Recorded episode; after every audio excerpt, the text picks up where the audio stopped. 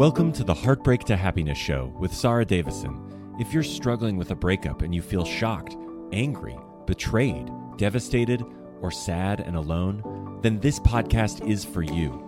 Best-selling author and award-winning host Sarah Davison shares how you too can get on with your life to heal, grow, and move from heartbreak to happiness. Here's your host, Sarah Davison. Welcome back to the show. And today, my guest is Dr. Karen Williams. Karen is a consultant psychiatrist who treats patients who have suffered complex trauma and other kinds of trauma. The deficit of services targeted for this population has led her to founding the organization Doctors Against Violence Towards Women. The primary aim of this group is to advocate for increased public and professional awareness of trauma informed care. So I am super excited to welcome Dr. Karen Williams back to the show. Welcome, Karen. Thanks, Sarah. Oh my goodness, I'm so excited to talk to you again because I know when we talk, there's just so much useful information. I get such great feedback from the listeners. So thank you so much for joining me today. Now, today we're going to be talking a bit about what happens when you leave a toxic relationship, whether that was abusive, coming out of that and going through that breakup process, which has so much stress, but added in coming out of an abusive relationship, what does that look like? I'm also going to touch on PTSD and where that comes from, because I know you see a lot of clients going through that. So, to kick it off, Karen, let's start talking about what can people expect when they come out of an abusive relationship? I think they can expect to be unexpected. a lot of people think that when they leave these relationships, things are going to be better. I mean, you don't leave the relationship unless you think it's got to be better than what it was like. And so there's often this perception that they're going to leave and things will improve. People will understand what they're going through and respond appropriately to that. But often, and really very sadly, people will regret the decision to leave because the difficulties and obstacles that they will face after leaving are, are so horrendous sometimes that it's actually worse than what they've experienced within the relationship, particularly as you were just talking about very abusive relationships. When you're in a very um, abusive, violent, but not necessarily violent relationship, you have your perpetrator right there and you know what they're doing. You have some level of control uh, you, you're aware of where they are and you're aware of your children's safety as well. When you leave those kind of relationships and you are trying to access justice for what's happened and put some safety nets around around yourself and around the child, when that doesn't happen, which you know happens more often than not, that's terrifying because suddenly you've walked out into a world where you're supposed to be supported. You're supposed to be cared for. You've been given all these messages of it's this isn't good enough. You need to leave. You need to leave. Get out of there. You know, nobody deserves to live a life like that. But the moment you do leave, you are suddenly a potential liar. And no one is really ever quite prepared for that because, you know, we don't grow up in a world which talks about this enough. We don't talk about the fact that the moment a woman who is making allegations about abuse, be it sexual abuse or physical abuse or verbal abuse, that actually they're not going to be treated as telling the truth most of the time. They're going to be accused of making it up, lying, being mistaken, um, having maybe consented to the behavior, even if it's really violent behavior, and that there's, you know, buyer's remorse type thing. And so all of that creates a whole new layer of trauma on top of the traumatic experiences of being within that relationship. So some of the places where that might happen might be, you know, going to the police to make reports about what's been happening and having a belief system that the police are there for you. And then finding out that they may not take down your history at all. They might say, well, we've got no evidence for any of this. I'm not even going to write a report on that um, where they immediately assume that you're lying. Um, when you go to the police and that they you suddenly realize that these are the people that are supposed to protect you and are not going to protect you that changes your worldview and that and you become even more vulnerable than you were before because now you don't have any layers of protection same thing with the family law court oftentimes women think, well, if we, if I talk about what's happened in the home, if I talk about the abuse that I experienced, the abuse that my child experienced, then they're going to understand why I don't want my child go and have any visitation with this person anymore. But as soon as she does that, she's then accused of being a parental alienator. You know, that she is deliberately making up these stories because she somehow doesn't want to have her partner have any access to the child. And it's an act of vengeance, it's an act of, of hostility towards the man. And so, again, in that situation where it's it's it does it makes the woman feel kind of crazy. She's like, hang on, what's going on here? I've come out of the relationship as I've been advised to do, as people have told me I, I shouldn't be in these sorts of relationships.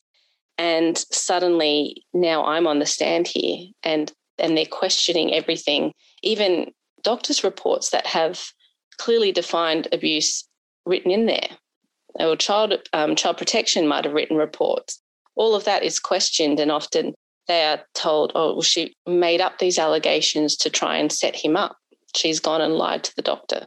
She's lied to child protection. She's called child protection on the partner to get him into trouble. And so, those kind of things where your entire world that you thought was going to be there for you, it, it all lets, it's a massive letdown, isn't it? And that's what trauma is about. Trauma is feeling vulnerable in the face of adversity. Something bad is happening, and I can't do anything to stop this. I'm completely out of control. Nothing I do is working. I'm telling the truth. I'm providing the evidence. I'm doing everything I possibly can. And it, there's, you know, it's spinning out of control in a way that just doesn't make any sense.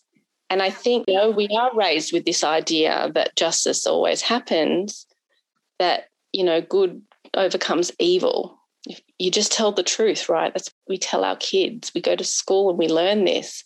Be honest and, and apologize when you've done the wrong thing, and good will happen. Uh, Hollywood movies all have these happy endings, and it's not a reality. We don't get these happy endings often.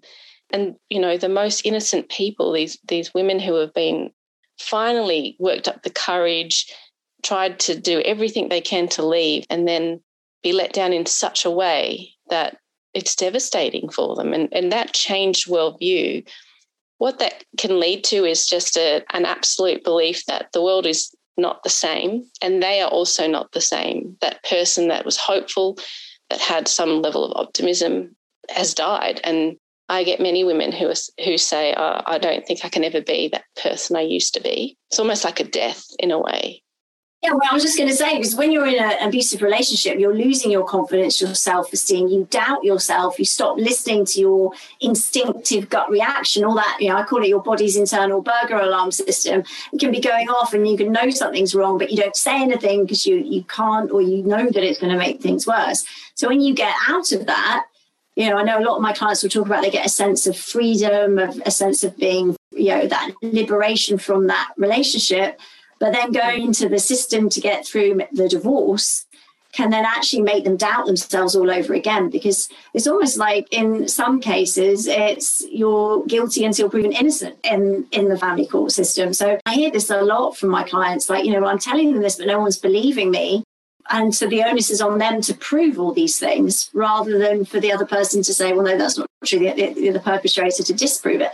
So, you know, I get that and I can see how that chips away even more and causes even more trauma. And I know that actually there's a report being done over here by Safe Lives who did some research and that report shows that there is re traumatization by the family courts for victims of abuse because of these processes. And like you said, the other, you know, maybe the police or the lawyer, the family courts and the decisions, the way they make decisions uh, and the way it's run as well is very combative, especially here in the UK. And I know where you are too in Australia. So, you know, that, whereas I have to say that, you know, not all lawyers are like that, not all court systems are like that. You know, there are good people out there, good police. I mean, I know that in certain areas in the UK, there's a lot of training on domestic abuse in the police force and in other areas it's, it's not so strong and, and, there are you know like with anything you know you get great plumbers you get not so great plumbers it's the same with every profession so i guess we can't generalize that it's always the case but you know, I really am keen to use this this platform that we have here to, to talk about the issues that people know because not to scare listeners not to scare you that this is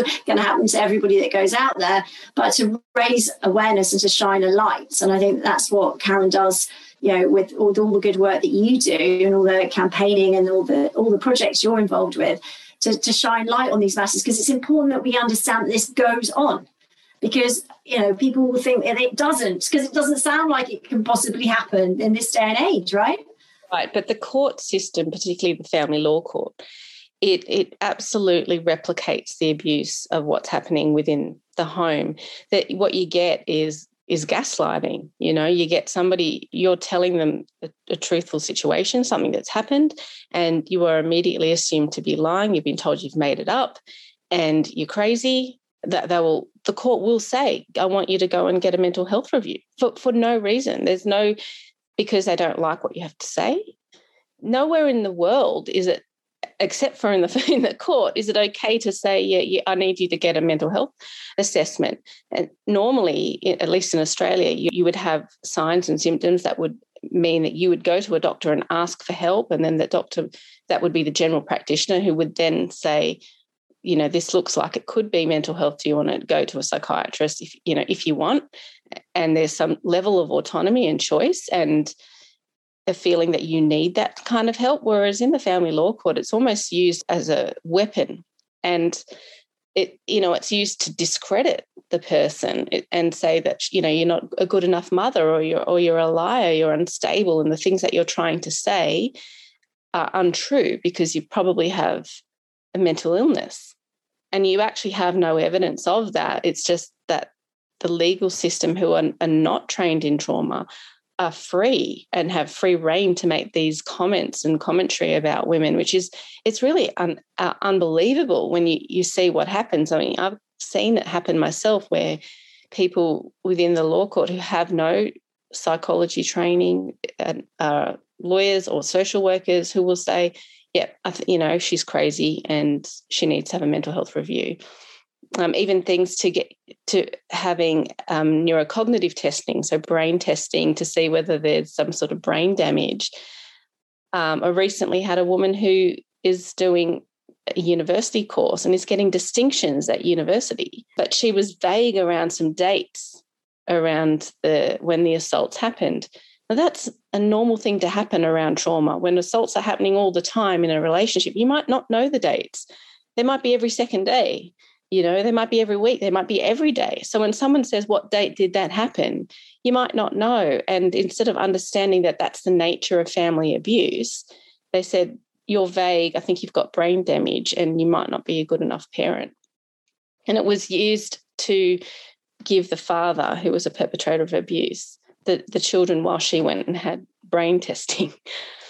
So that's an absolute replication of what is happening in within the home. And if you have to send your child to someone who you know is violent, is abusive, is nasty, you know, swears, use drugs, um, any of the things that you would normally try to shield your child from, if you're forced by the law court to send your child to that person, you may very well think, what was the point in me leaving? At least when I was with him, I could protect my child. Now I'm away from my child. Now I can't I can't shield them in any real way.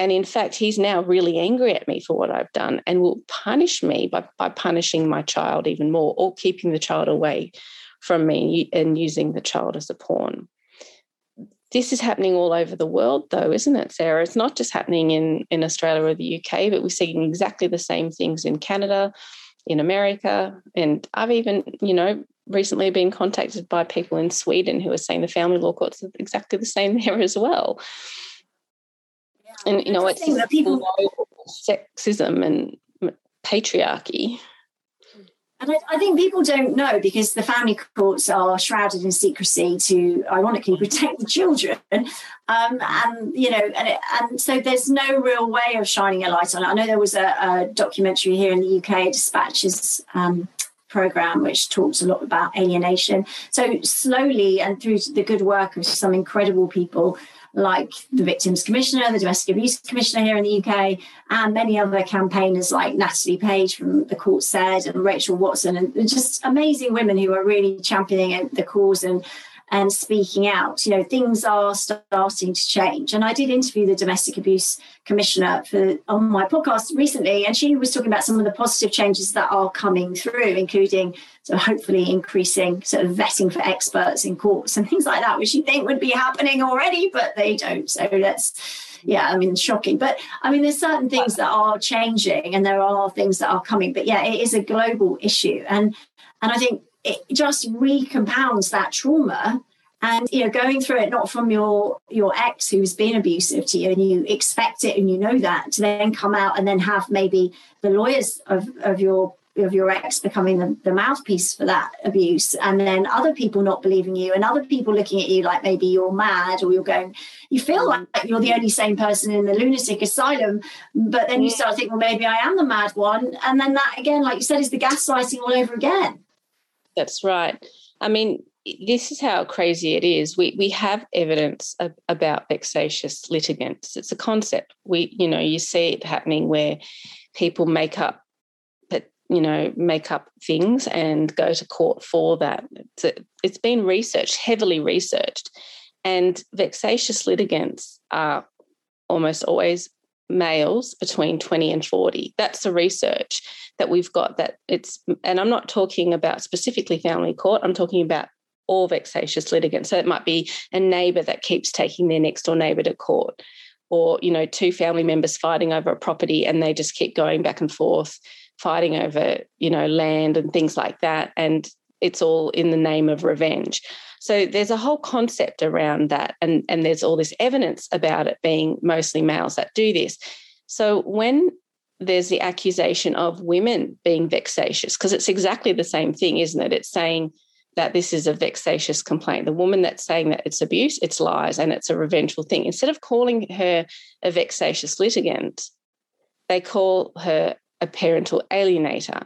And this is really important that they're using different language because if they called her a vexatious litigant, then the research would say actually it's probably unlikely that it would be a female doing this. So they had to make up an entire syndrome to make up for the fact that it's really unlikely that she's going to be the one who's lying about it. Because all statistics say that with the rates of abuse that we have in the community, then you're going to see abuse in the court system, in the family law court. That's why the women are leaving because of abuse. So we should be expecting to see abused women within the court system. It should be something that we're all prepared for in the court system. But instead, they just made up a condition. So, unfortunately, it was a psychiatrist that came up and, with the term parental alienation syndrome. And his name was Richard Gardner. And he, you know, you know from everything we know about him is a very unstable character. And he had no evidence for what he said. He just made it up. It's and it's been debunked. Uh, but even though it has been debunked as a myth as a non-existent syndrome it is continued to be used within the family law courts all around the world not just america where it originated but in australia and the uk as well. And it's a syndrome that doesn't exist. And how is that even possible? You know that they are using a made up phenomenon to this day. And because, you know, we've got old people, you know, like old magistrates that have been there for years and years who make no efforts to try and understand that that wasn't a real thing and believe um, you know, because sometimes women do withdraw their charges, believe that that's evidence of them having lied, rather than recognizing that sometimes women withdraw these allegations because they're under coercion and they or they can't afford to keep going or they are afraid that if they keep going that they're going to end up killed. You know I, have i've seen women just go back to their perpetrators because it's safer to do that and to apologize profusely and say you know i'm sorry i've been trying to leave. It was all my fault. I lied. To go back knowing at least that way they can protect their their child. You say that there's no such thing as alienation but, you know, I know someone, or it happened to me maybe, that there are sometimes cases where people have tried to turn the kids against the, the ex. So, how do you address that situation? Yeah, look, so that goes back to the vexatious litigants.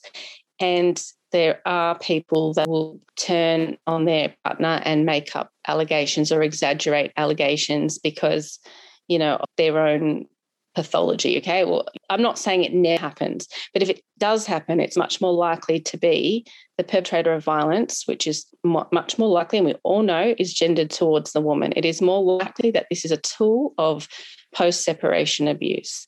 So, statistically, when they have looked at um, allegations of abuse and afterward, they have been able to verify and substantiate the abuse almost all of the time in I think when it's the woman has made an allegation.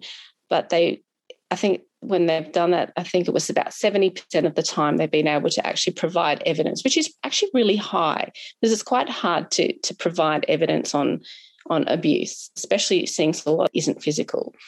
But when they have done the same studies on, on um, allegations of abuse from males, from males about their female partners, it's it's really substantiated.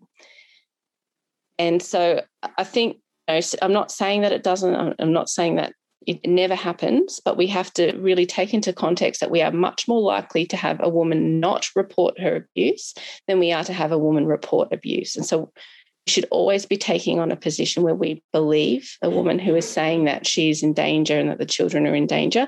And we know that because we're seeing women being killed. So we can't afford to make guesses about that. And we certainly can't afford to be giving a psychologist who's met this family maybe once or twice to, to make that final decision on where, on a woman potentially lying or, or just making it up. If you think that the allegations are false, if if anybody gets to that point, it cannot but fall on one individual who does not have any training to do that. I'm a psychiatrist. I can't tell all of the time if somebody's lying. You know, I don't have some magical powers. So sometimes I think the court believes that these independent witnesses, that these independent medical examiners have some special power where they they are able to, you know, really tell that this time she's she's lying. And actually, it's not. They're forming an opinion based on what they've seen, on what that woman presented at that time. Maybe she was you know, and, and most likely she's she's traumatized, right? She's most likely terrified about this entire process. So she might be anxious, she might stumble over her words, she might be insistent with her story. And he's and you know, he or she will look at that and go, I don't think she's telling the truth. Whereas a perpetrator of violence, a perpetrator of domestic violence, they are very good liars. They are very good at charming and superficial uh, behaviors. That's what they do. That's actually how they have managed to get that far in the relationship. They are often the most superficially charming people you'll ever meet, so that they'll have great kind of character references from their their workplaces. They might have excellent jobs. They might have lots of friends, and so they do often present better the victim of violence. But that needs to be recognized that this one person, like a psychologist or a psychiatrist, we don't have that capacity to work out whether she's lying or not. And we shouldn't be trying to work that out. That's not what we should be doing in the court system because there is no evidence that we have the capacity to do that. If you look at people who, who have got histories of abuse, look at their longer history, look at how, you know, what, what has happened to this person over the years that have gone by. Look at her old medical records when there was no court process going on and see whether this is just a, a new thing did they just turn up because maybe that might give you a bit more of a clue into what's going on rather than getting some independent to do that or at least have a panel of people. And that's what you know we we would like we would like to see happen in australia and what we're trying to get is that you have a panel of people that are able to look at all of the evidence, including the evidence from child protection, including the evidence from her treating doctor and any mental health professionals like psychologists or counselors and teachers, get all of that evidence and have a panel discussion about it rather than leave it all with one person who can potentially then put a child in an abusive situation. I mean, following on from that, because obviously all this to go through as a survivor of abuse and having come out the other side is traumatizing and can then cause PTSD. So, can you explain to us a little bit about what PTSD is? Because some people will come out of abusive relationships and, and won't be suffering from it, and some people will. Um, and sometimes it's accentuated by what they go through as they come out as well. So, can you shed some light on, on that area for us? Yeah, sure. Um, so that's really what I do and, how I first got interested in family violence and what made me decide to specialize in this area because so many women that I was seeing um, uh, you know, for anxiety or depression, self harm, suicidality, that kind of thing. When I would get to know them and, and really hear their stories, I was finding out that they've almost inevitably got histories of violence and trauma in their background, and it's very often domestic violence that has been plaguing them. And, and you know, you said a lot of people might come out and not have PTSD. I think most women that have been through violent relationships or relationships like this do have levels of PTSD, particularly if it's gone through the family law court. I, I, I just think that we don't recognize it, we don't see it, and we're not looking for it. We're not having, you know, the GP isn't looking for it. Sometimes PTSD might show up in in pain syndrome, so ongoing migraines and you know abdominal pain, fatigue, that you know things like fibromyalgia, that kind of thing where people there's no real cause for, found for it, but it's it's a pain syndrome or sleeplessness. Sleeplessness is a huge thing, and you know if you if you're a woman who is no longer being abused and you're out of the court system and you, you're not expecting to have a diagnosis like PTSD, there's no we don't talk about women having PTSD. We never talk about soldiers having it or the you know the defence force gets PTSD, not women. Are you struggling to cope with your breakup or divorce? Are you feeling devastated, heartbroken, sad, and anxious? If so, please know that you are not alone and there is help available. Sarah Davison, best known as the Divorce Coach, and her team of accredited coaches are here to offer you the support and guidance you need to navigate all areas of your breakup. Take back your control and start feeling happy again. Sarah will show you how to dial down those controlling negative emotions, unhook from your ex, get back in the driving seat of your life, and design a future you are excited to live. Sarah has a range of solutions to support any breakup, including free guides, one to one coaching, her Heartbreak to Happiness virtual retreats live retreats, and you can even train to be a breakup and divorce coach with Sarah too. Visit www.sarahdavison.com today and start to feel happy again. So they're not looking at it and going to the doctor, hey, you know, ever since I've been in this relationship, uh, I can't sleep and I'm anxious all the time and I can't maintain friendships with people anymore because I just don't trust them anymore they go in talking about the thing that they think is medic- most medical, which would be the, the poor sleep. I can't sleep. And the, and the GP who's trying to rush them out the door says, All right, here, have a sleeping tablet. See you later. You know, it's very, we, there's such a lack of understanding that we've got huge numbers of traumatized women in our community, and we should be asking all women about this and, and having women taught about it, you know, in, in a health campaign that people who experience abuse will have PTSD just like a soldier would. Because, you know, what causes PTSD is either directly being exposed to violence or serious injury or witnessing, you know, witnessing injury, find or um, you know, your child being injured, but it doesn't have to be actual physical injury. It can be threatened injury. So a lot of people who ha- who say, "Oh no, he's never actually hurt me, he's never physically hurt me, but they are still scared. They are scared by the behaviors. They might become aggressive. You might be screaming at her. And she will stop whatever behavior she's done, whatever she might, maybe she, you know, she's raised an issue. You can take the bins out, for example, and he's become really aggressive and angry about it. He might not hit her, but she learns that she doesn't talk about asking him to do those things. She doesn't, she never asks him to do things anymore. So she actually has changed her behavior to such a, degree that she's controlled the violence in some ways. She knows he gets angry if she goes out and visits her mother. So she doesn't visit her mother anymore. And then, yeah, he doesn't have to be aggressive because just the rage that he shows is enough to get her to change all of her normal behaviors. But ultimately, she's terrified. So being afraid and constantly being walking on eggshells around that person, that's a traumatic experience. And, and that's well recognized. We all know that does happen. We don't really address it in any real way within the health system, nor in the family law court. So, the family law court, if they were aware of PTSD, they might be aware of why a woman falls apart on the stand and why she can't tell her story properly, why she's sweating or fainting or, you know, collapsing, that they might be able to be aware that this isn't her being an unreliable witness. This is her very traumatized, and this is evidence that she is experienced uh, or she or has experienced abuse. Because I see this with the, my clients that I coach. So they're going into a court situation and the aggression that I mean I've personally experienced from barristers when you're in the box is something that you as a as a survivor coming out that is a real trigger because being talked at where you can't just tell them what you really feel because you've got a judge sitting there watching and how how they're disrespectful in their tone. They're doing everything they can to rile you to upset you to trigger you.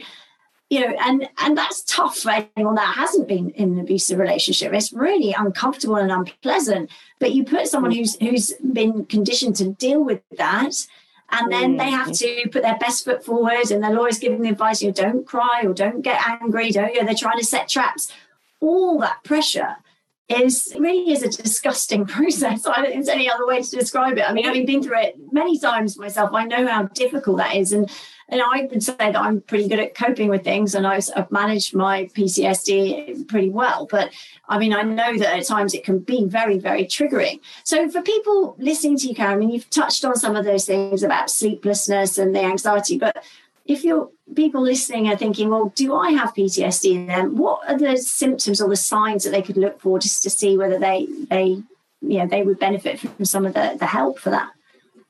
Yeah, so sleeplessness is one of the first things that goes off. And if you think about why that happens, it's because you, when a person is traumatized, what that really means is that person is afraid of, of injury, they're afraid of something is about to happen.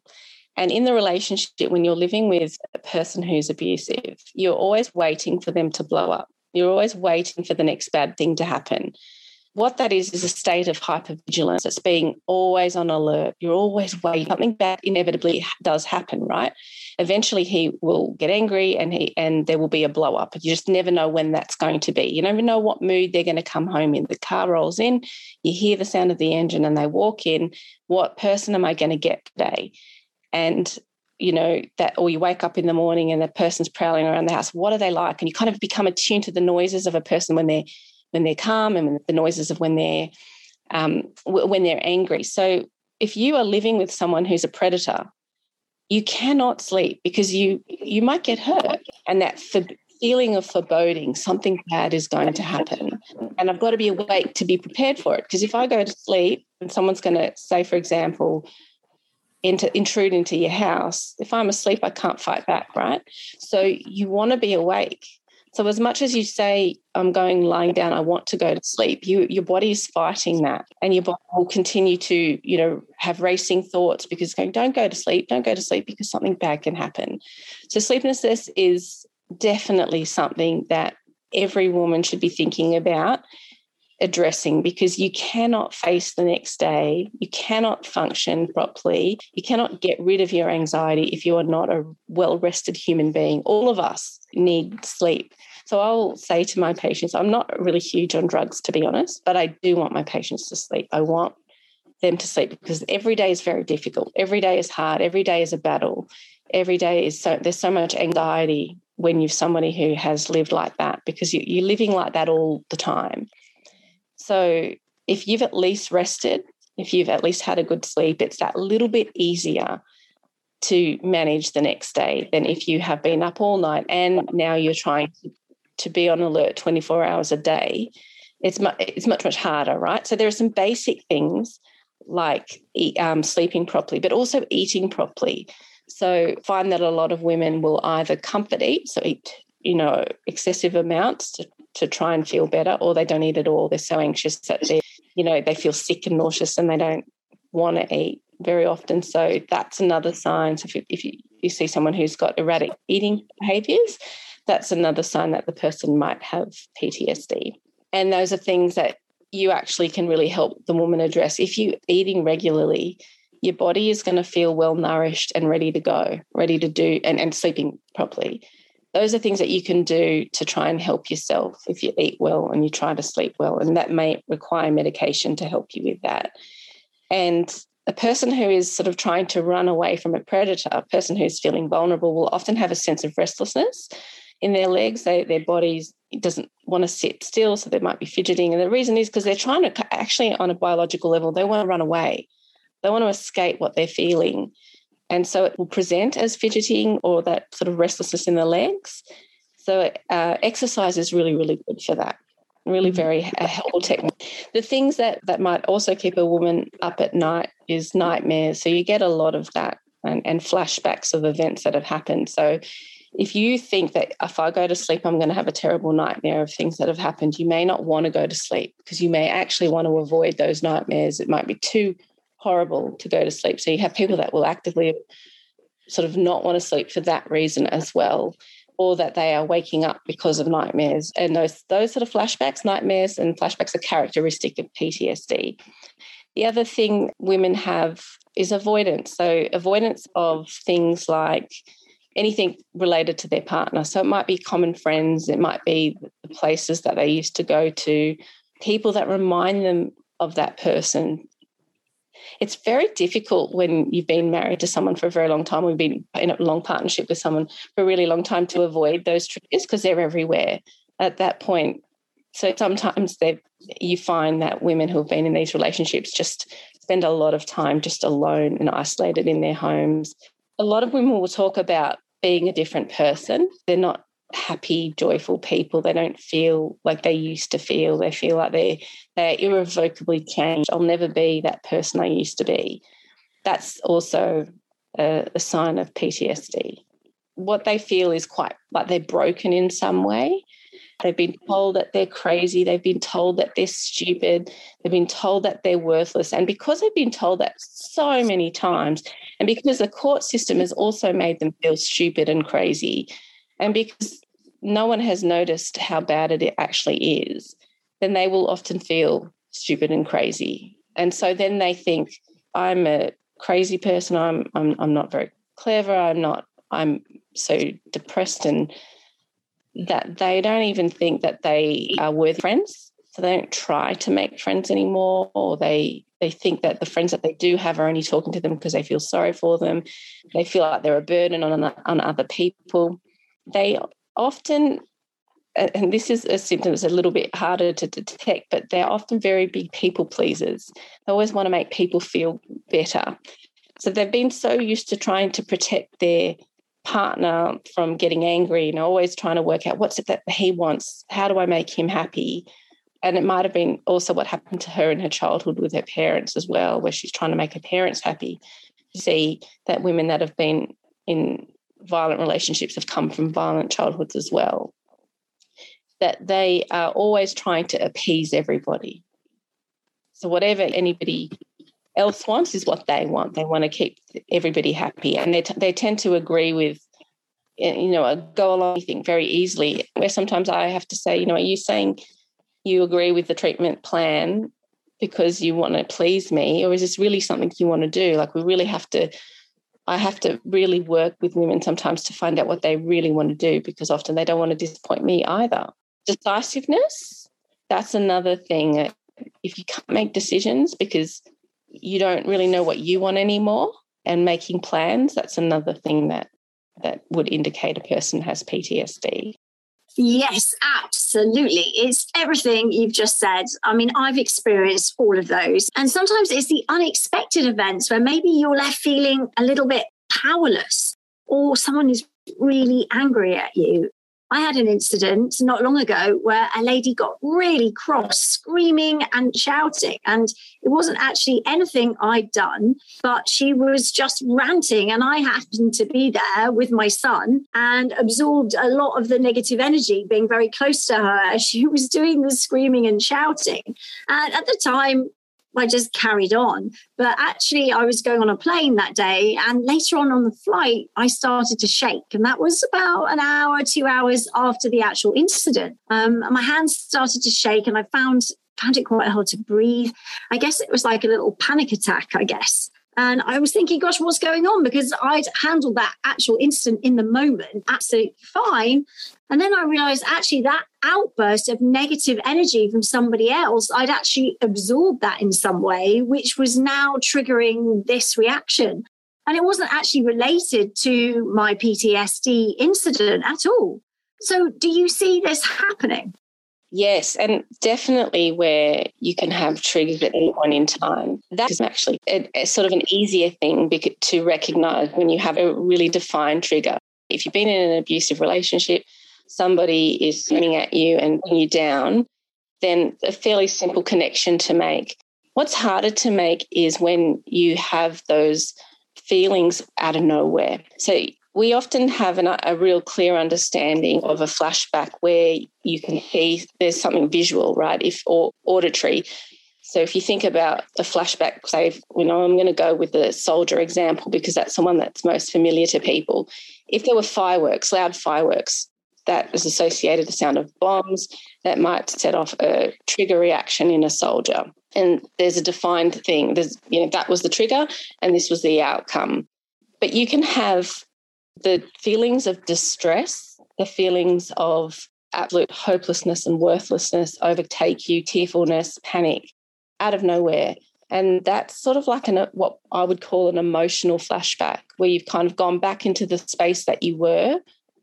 And it, there's no nothing visual that triggers you off. There was nothing that you heard necessarily, but your body just went back into that place. And that's a real flashback. It's exactly the same feelings. You might find yourself sobbing un- uncontrollably and and you think why did that happen i'm i'm, I'm actually crazy so that feeds it back even more right because you've been told already that you're crazy and you are crying out of nowhere but then that actually is a sign of ptsd that is a flashback thing is like i said before because you've been with that person for a very long time and and you've done day-to-day things with them you can get those kind of flashbacks so much more easily than people who have got a one-off traumatic event because you've got associations with this person from maybe the shopping center when you know he told you off for what you chose to buy. Or you might you know the school where he you know once you got in the car he said how could you embarrass us in front of the you know? Like he could have gotten off angry at you in those situations. Might be a smell of the aftershave that he wore or a shirt that he wore. or facial hair of someone who had was similar to him it might be the expression in that person's eyes that is very similar to your perpetrators so the triggers for somebody who's been in an abusive relationship are so much more frequent and they're very very difficult to avoid and I do think that's what makes women feel crazy because they go, I can't get to the shop and that be an easy thing. I panic for going to the shops. And then they feel stupid for being scared of going to the shops because when you say it, it doesn't make any sense to everybody else. Just go and buy your groceries. But for someone who's traumatized, who thinks that that everybody hates them, who thinks that people look badly upon them, think that they're ugly or worthless or useless, because they don't just feel that within themselves. They think everybody else thinks that too about them. Going to the shops and purchasing is is a traumatic event. It's very frightening for them. But then they feel stupid that it is, so they don't want to talk about it. So there's all this shame around it as well. They don't want to go to the and say, oh, I'm afraid to pick up my groceries, or I don't want to. I'm afraid to go to the um, shops and tell the person I want this size shoe because I think she'll probably laugh at me for wanting to buy shoes and she'll think, well, you know, what's the point of you trying to dress up anyway? You know, you're ugly because they often have been told that they're ugly. They've been told that they're disgusting. So they think that everyone thinks they're disgusting. So low self esteem is one of those other hidden symptoms that you do see that just really hate themselves. They really do. It's, it's terrible, really, to see someone who has such a poor view of themselves. It's devastating to see and to experience, but it's so understandable when you know what that person has been through and you can see it from their perspective. And it's a normal, understandable human reaction to the situation. But also, there are things you can do to turn it around. There's things you can do to boost your self confidence, like working with somebody like you, for example, and getting the clarity which is going to give you that shining light on your own behavior and understanding what makes you tick. So you think, oh, yes, I know that's what's going on with me right now. Because once you consciously understand what's happening to you, rather than just being shocked, emotionally confused by your panic attacks just coming up out of nowhere. So even when you're not expecting it and you don't understand it, you can think, ah, okay, I know why this is happening. Totally see exactly what you're talking about. When I connect into a person, that what they're feeling has a, a cause we know why it's happened. There's an organic reason for it. This is medication. This is a health condition, you know, and and I can see, you know, I can tell you exactly what you're experiencing. And I, you know, tick, tick, tick. When they go, oh yes, I've got that, I've got that. It's it's validation. It's it's a recognition that something happened to them, not that there's something faulty with them one more symptom I do want to talk about, just because it's one that causes a lot of people a lot of distress. Sometimes people get anger outbursts. They feel episodes of just rage, you know, that overwhelms them. That's completely out of character for what they'd normally be like. They just feel like their blood is boiling, and it can be about something really silly, like a noise, someone asking them a question, the kids are asking them something, and instead of being able to respond patiently like they'd like to respond, because ideally that's what they'd like to do, they might suddenly have this sort of feeling of rage and anger, and they do, you know, they might behave in a way that they typically wouldn't. And then when they do that, they hate themselves for doing that. Oh, they feel so guilty. You know, I was so angry about such a silly thing. What's wrong with me that I am so angry? And that's a really important thing to recognize. It's a, it is another symptom of PTSD. If you think about the term fight or flight, everybody knows that, that word, even though there is more than just fight or flight responses. But just for the purposes of, of what I'm talking about, Flight is running away from the predator, right? But fight is to stay behind and fight back. Now, if you don't have anger to fight back, then you aren't going to be able to fight back. So, this is a normal trauma response is to get a feeling of rage to let you fight. It's part of the response. So, when you are triggered by whatever it is, and you are having a flashback of some sort, and you're feeling in danger and at some level, some biological reason you're feeling in danger, your response instead of being to run away and to be tearful and anxious, it might be to be enraged. And I, I just want your listeners to know that because sometimes people it, it causes people a lot of distress to not know why they're angry and it makes them feel like bad people like oh you know I, am an asshole basically because I, I, I get angry about dumb things i get angry at my kids for no reason and it's one of the reasons why women will come for help sometimes. It's not that they're coming to me saying, Oh, I've got PTSD. They're coming because they're worried about these feelings of rage that come out of nowhere and they don't understand it. They don't know why because they weren't like that before. Yes, I see that again in my clinic, and I know that reaction very well.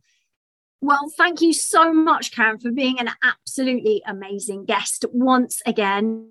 I mean, you're awesome. And I know this information is going to really, really help so many of my listeners. So thank you once again for being such a fabulous guest.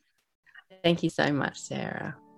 Please do come back again. We love having you. And that's it for today's episode. Please head on over to Twitter and follow Dr. Karen Williams to find out what she's doing. And I look forward to you joining me on my next episode.